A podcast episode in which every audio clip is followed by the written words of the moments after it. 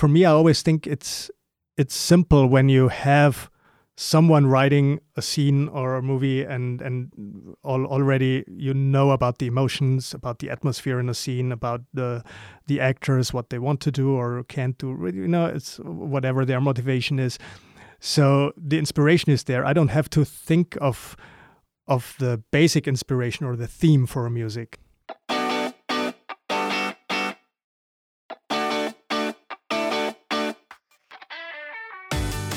Welcome to Audio Branding, the hidden gem of marketing. I'm your host, Jodi Krangle, and this podcast will discuss just how sound influences our behavior. I generally talk about this in the context of advertising and marketing, but there are other places this is important too.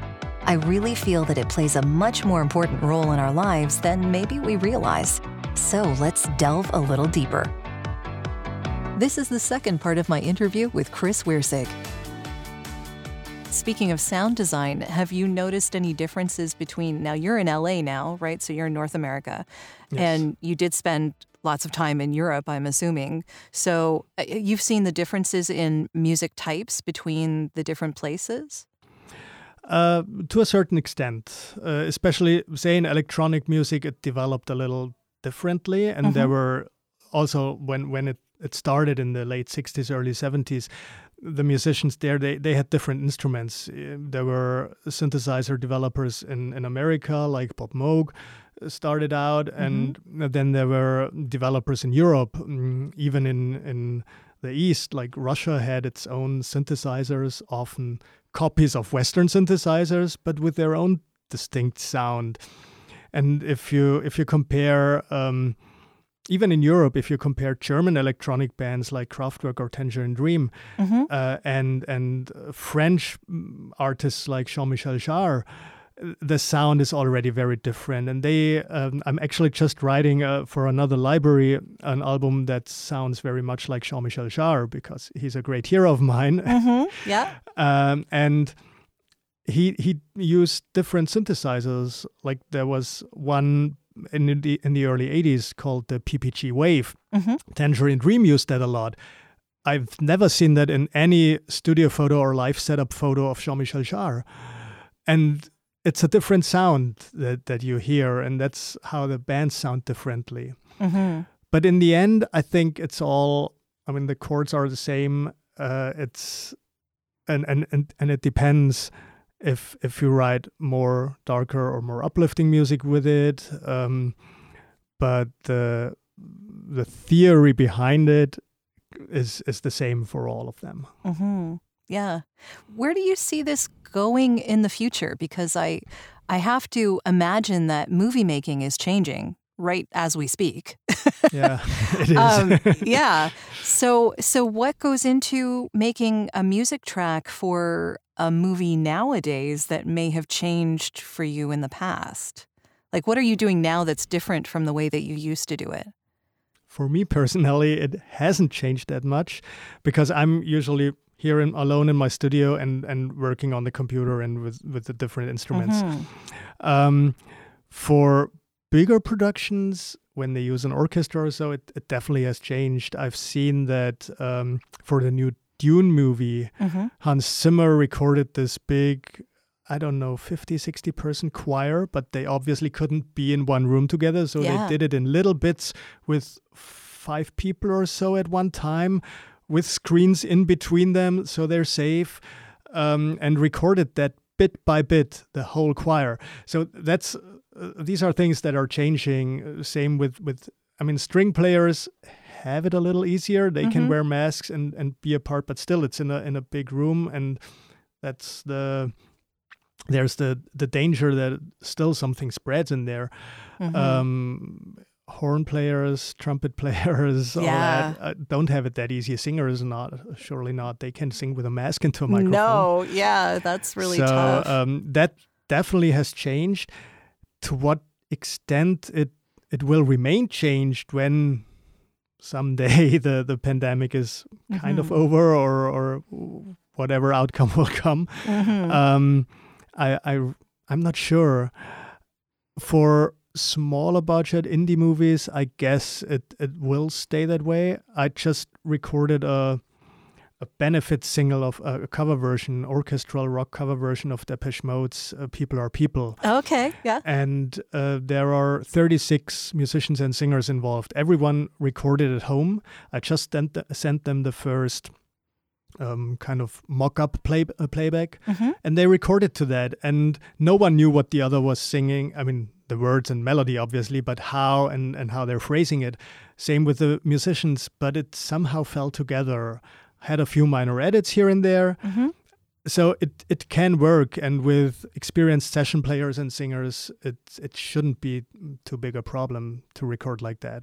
Yeah. So everyone's just doing it at home and just sending it in to one person who's mixing Right. it all together. Yeah. Yeah. Yeah. I, I hadn't heard about the, the five by five choir there. that Yeah. was, wow, that's quite something. I mean, and it's a big production too. So you imagine it takes a long it is. time. Um, I don't know how big the orchestra was, but probably at least 50, 60 players, I guess. That's incredible. But I guess nothing is impossible, right? no, uh, and it's it's with with new technology and technology that came up in the last 10 years Mm-hmm. for for online co- collaboration uh, you you only have I have a plugin in the computer now for for Cubase mm-hmm. and the same plugin is goes for Logic and, and Pro Tools, tools as well and it's it, it just connects you to another system somewhere else you just have to be online and have a more or less stable connection Yeah. and then the you can record remote what that one is playing into his computer and you get it out in in uh, in high quality Are you finding that there's a bit of a lag when you do that, or does it depend on how far away you are? Or because I know Zoom doesn't. Yeah, I know Zoom Yeah. doesn't work very well for that. It can, but That's right, after yeah. the fact. no there there is a little lag uh, but it's it's usually not too much so for the recording it, it doesn't matter that much and hmm you might have to just put it up front a little bit Yeah, yeah, and then it's uh, because the the timing in the song is is still good so uh, it's just a little behind yeah. So you just need to like move the track. yeah guess, yeah. exactly just a tiny bit. Yeah. No, I mean, that's a pretty big change from what has been possible in the future. I mean, I did an album with um, my friend Chris Conway in the UK, and we did that in 2015. And we were sending him like wave files back and forth. Uh, and uh, basically, he would just send me a backing track. I'd sing to it, send him back what he needed.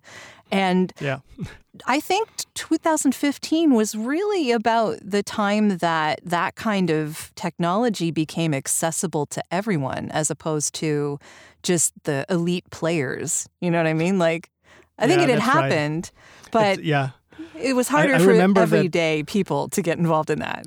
Totally, yeah. I remember when, like 10, 15 years ago already, Mhm. mm, companies like Steinberg and, and back then Emagic with, with Logic, they Mhm. were experimenting with, with the whole online collaboration thing.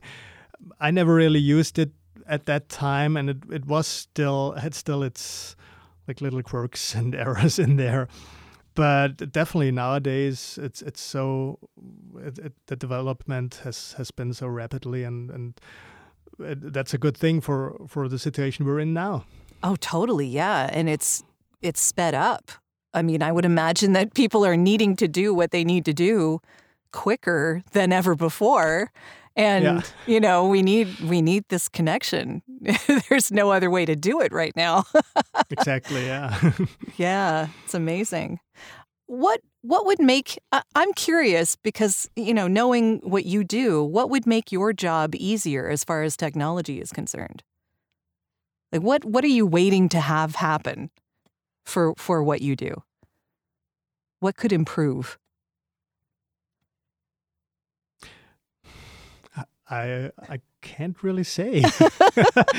um, from the top of my head, I'm actually pretty happy with with what we have right now. Okay. Um, I guess uh, remote recording definitely has still a little way to go. Yeah. That that it's without lagging. Not sure Mhm. if that technologically is is even possible. Um, Well, maybe not with Zoom.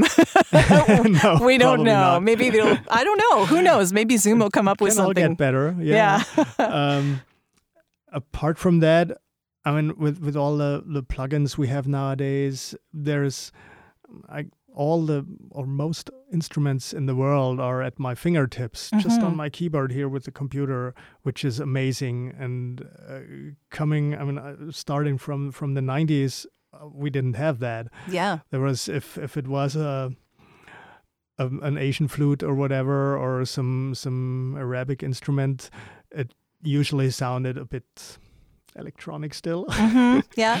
or strings. uh, p- good p- pianos was was pretty early. hmm So definitely the sound quality and the the multitude of, of sounds and instruments you can have Yeah. even just in your computer is is amazing. Yeah, so the sampling has definitely gotten better over the years. Yeah, Yes. yeah, that makes sense. Do you have particular instruments that you like using in your productions? Um, fro- yeah, cello is is definitely an instrument That's I, a big I one. use in most scores or well, it has that deep, dark sound, It- right? Yeah. Exactly, It- and and you can use it, it. It can be very sad. It can be very Mhm. menacing, tense. Um, just like with with uh, productions for like singer songwriters who have their acoustic guitar and their voice. I Mhm. love to add a cello to it, especially if it's more on the melancholy side, the song, um, and just have long strokes on the cello Mhm. to add to the melody or even add a counter melody that then lifts the song into a little something different. yeah, I like that a lot. So it's basically the bass.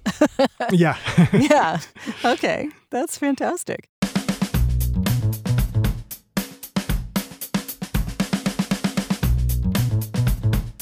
Looking for ways to improve your company's or podcast's impact? You'd be surprised how powerful the use of an intentional audio branding strategy can be. Want to know more? I have a free downloadable PDF that gives you my five tips for implementing an intentional audio strategy at voiceoversandvocals.com slash audio branding strategy. That location does ask to put you on a mailing list, just to send you updates on when the new podcasts come out. But if you really don't want to give your email out, I understand. Just contact me directly. My email is all over my website, and I'll make sure you get that PDF without needing to sign up anywhere. If you do sign up, though, you also get access to a resources section called The Studio, where I have videos, white papers, and PDFs, discounts from my guests, and snippets of audio from my guests that no one else gets to hear. So maybe it's worth your while. Totally up to you. And of course, if you're looking for voiceovers, you can get in touch with me about that too. Now, back to the podcast. So, what are you working on right now? What is uh, what's on the agenda? um, right now, Yeah. it's uh, well the the Jean-Michel Jarre album for a library, Mhm. which is uh, a labor of love, Sure. as as one of my musical heroes, yeah. and and delving into creating the these old synth sounds. Sometimes can take a little while to Mhm. get it right, but it, th- that's definitely a fun project. Um, I'm also working on, and don't laugh, a comedy series. Oh my which goodness, is also that's new different. for me. Yeah. It's totally different. Lots of Um, major chords um, in there. kind of. They actually the, the good thing is they want a little weirder, darker okay. sound to it. Okay. so that's why I also said, yeah, I'll, I'll try it. that fits into your wheelhouse. Sure. yeah, and uh, from the same producer, another um, also more comedy, but it's I, I noticed that it is fun to write because that one they jump from a, a Star Trek themed thing into there's also a, a weird hip hop white hip hop dude Okay. who wants to be the very tough hip hop guy, but he isn't, of course. so changing from a from a Star Trek themed um, epic song into from one at a cut into the the hip hop thingy is Mhm. th- that actually is fun to do, and and I Yeah. start to. Uh, to feel that that comedy might be a cool thing to write for, Maybe. even if it's it, it, especially if if the music doesn't have to be typical comedy music. yes. That's probably I I don't have experience, real experience in that, but if it's it's i mean it's a it's like a, a science fiction score and then you go into a hip hop track. And you just make it blend together so it fits. Yeah, that sounds challenging, but but very rewarding. It, uh, yeah it's challenging but it, i these are the challenges i like. Uh, i Mhm. always loved um, combining instruments that might not fit together especially if it's electronic and acoustic instruments hmm and and making that into something something new and and something maybe with with some sounds that you haven't heard yet Yeah, I like that a lot. I'm curious if you have any advice for people who want to get into writing music for directories or for film. Is there a particular place that they can find more information? Is there um, like a process that you go through? I guess making a demo of some of the things you've done. You know, I don't know who you reach out to. Um, I'm just curious if you have advice for people who are starting to get into this. uh, yes i do uh, well a, a good resource is the production music association pma mhm. Uh, their website is pmamusic.com Mhm. and um, i mean they're the the organization for music libraries publishers and for composers in, in the production music field hmm um, going into that, uh, there's going into movies directly can be a bit hard, and I've saw that myself. Yeah. there, there are a lot of composers out there, and uh, a lot of people that want to write for films, be it little indie films. It's definitely easier to get into indie films, hmm and that's not always necessarily paying Mm. but it can be a good credit and like some of the the short movies i did went on uh, went to film festivals and uh, got awards like 10 12 awards per movie and and Mhm. that's that that helps you build your own reputation as a composer definitely Yeah. um, and as we all have to pay bills as well, uh, production music is definitely a, an area where music is always needed. It's Mhm. mostly for TV shows, a lot of reality shows that we might not even watch, hmm Yeah. but uh, is still it, our placements for you and and at, are at least a few dollars coming in. It can take a while though, Mhm. so that's a word of caution. Um, if um, uh, music is placed in a TV show, it can take a year or, or longer until you see some money coming in, even if it's already broadcast a year ago, because the the whole process from the studio, the, the uh, network, then to the uh, PROs, ASCAP or BMI, and to Mhm. you, it's that that takes a while, Yeah. especially then from from overseas, from other countries.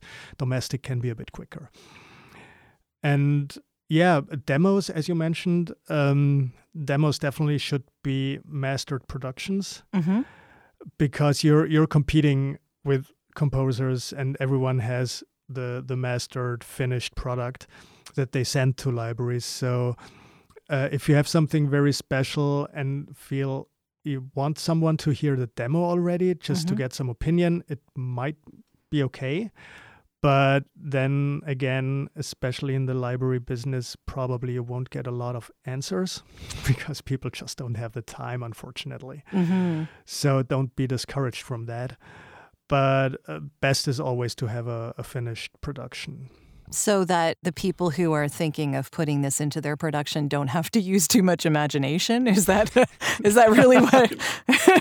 That as well, yes. yes. Um, I've once, th- through a producer friend, a producer friend asked me if, if I can write for a, a certain library. Mhm. And uh, he wanted me to not just send a few music examples in, he wanted me to cut them to uh, existing trailers of, of some action movies. Mhm. So, and I mean, there's no sound effects then in the trailer and, and no uh, no dialogue, obviously, because my music's over it. hmm But um, I did that, and he said eh, they, they want, he wants to send them this way with a video so they can see that it works with picture. I see. Yeah. So it's it's definitely sometimes sometimes better. Um, the nice thing when you start out with little indie movies or short movies, uh, you can you can also make a, a little video reel from scenes from the movie, movies you scored hmm to to have a little composer reel that people can see how it works to scenes. Yeah, that makes a lot of sense. Yeah. It sounds like uh, just getting noticed is as much big business as being involved. It it somehow is, yeah. yeah.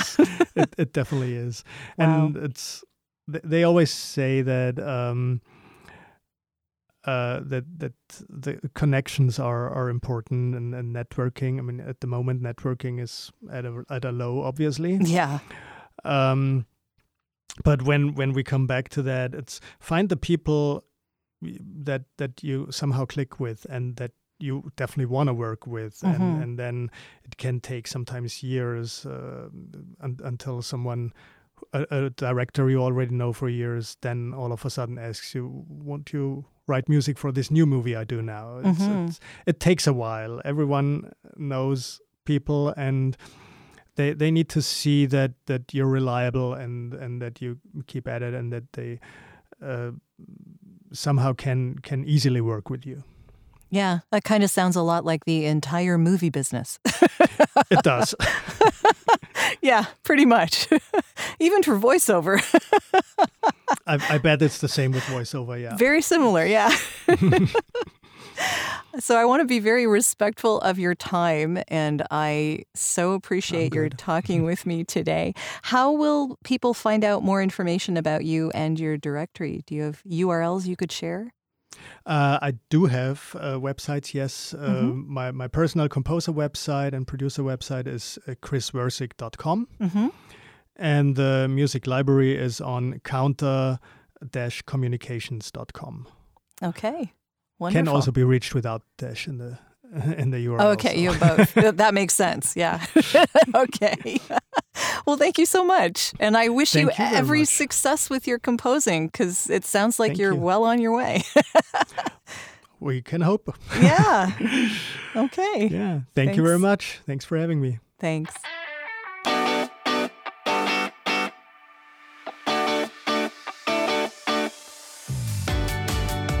Well, that's the end of this episode. Thanks for listening. And if you like what you heard, why not tell a friend about this podcast? It's available on all the usual outlets. Until next time.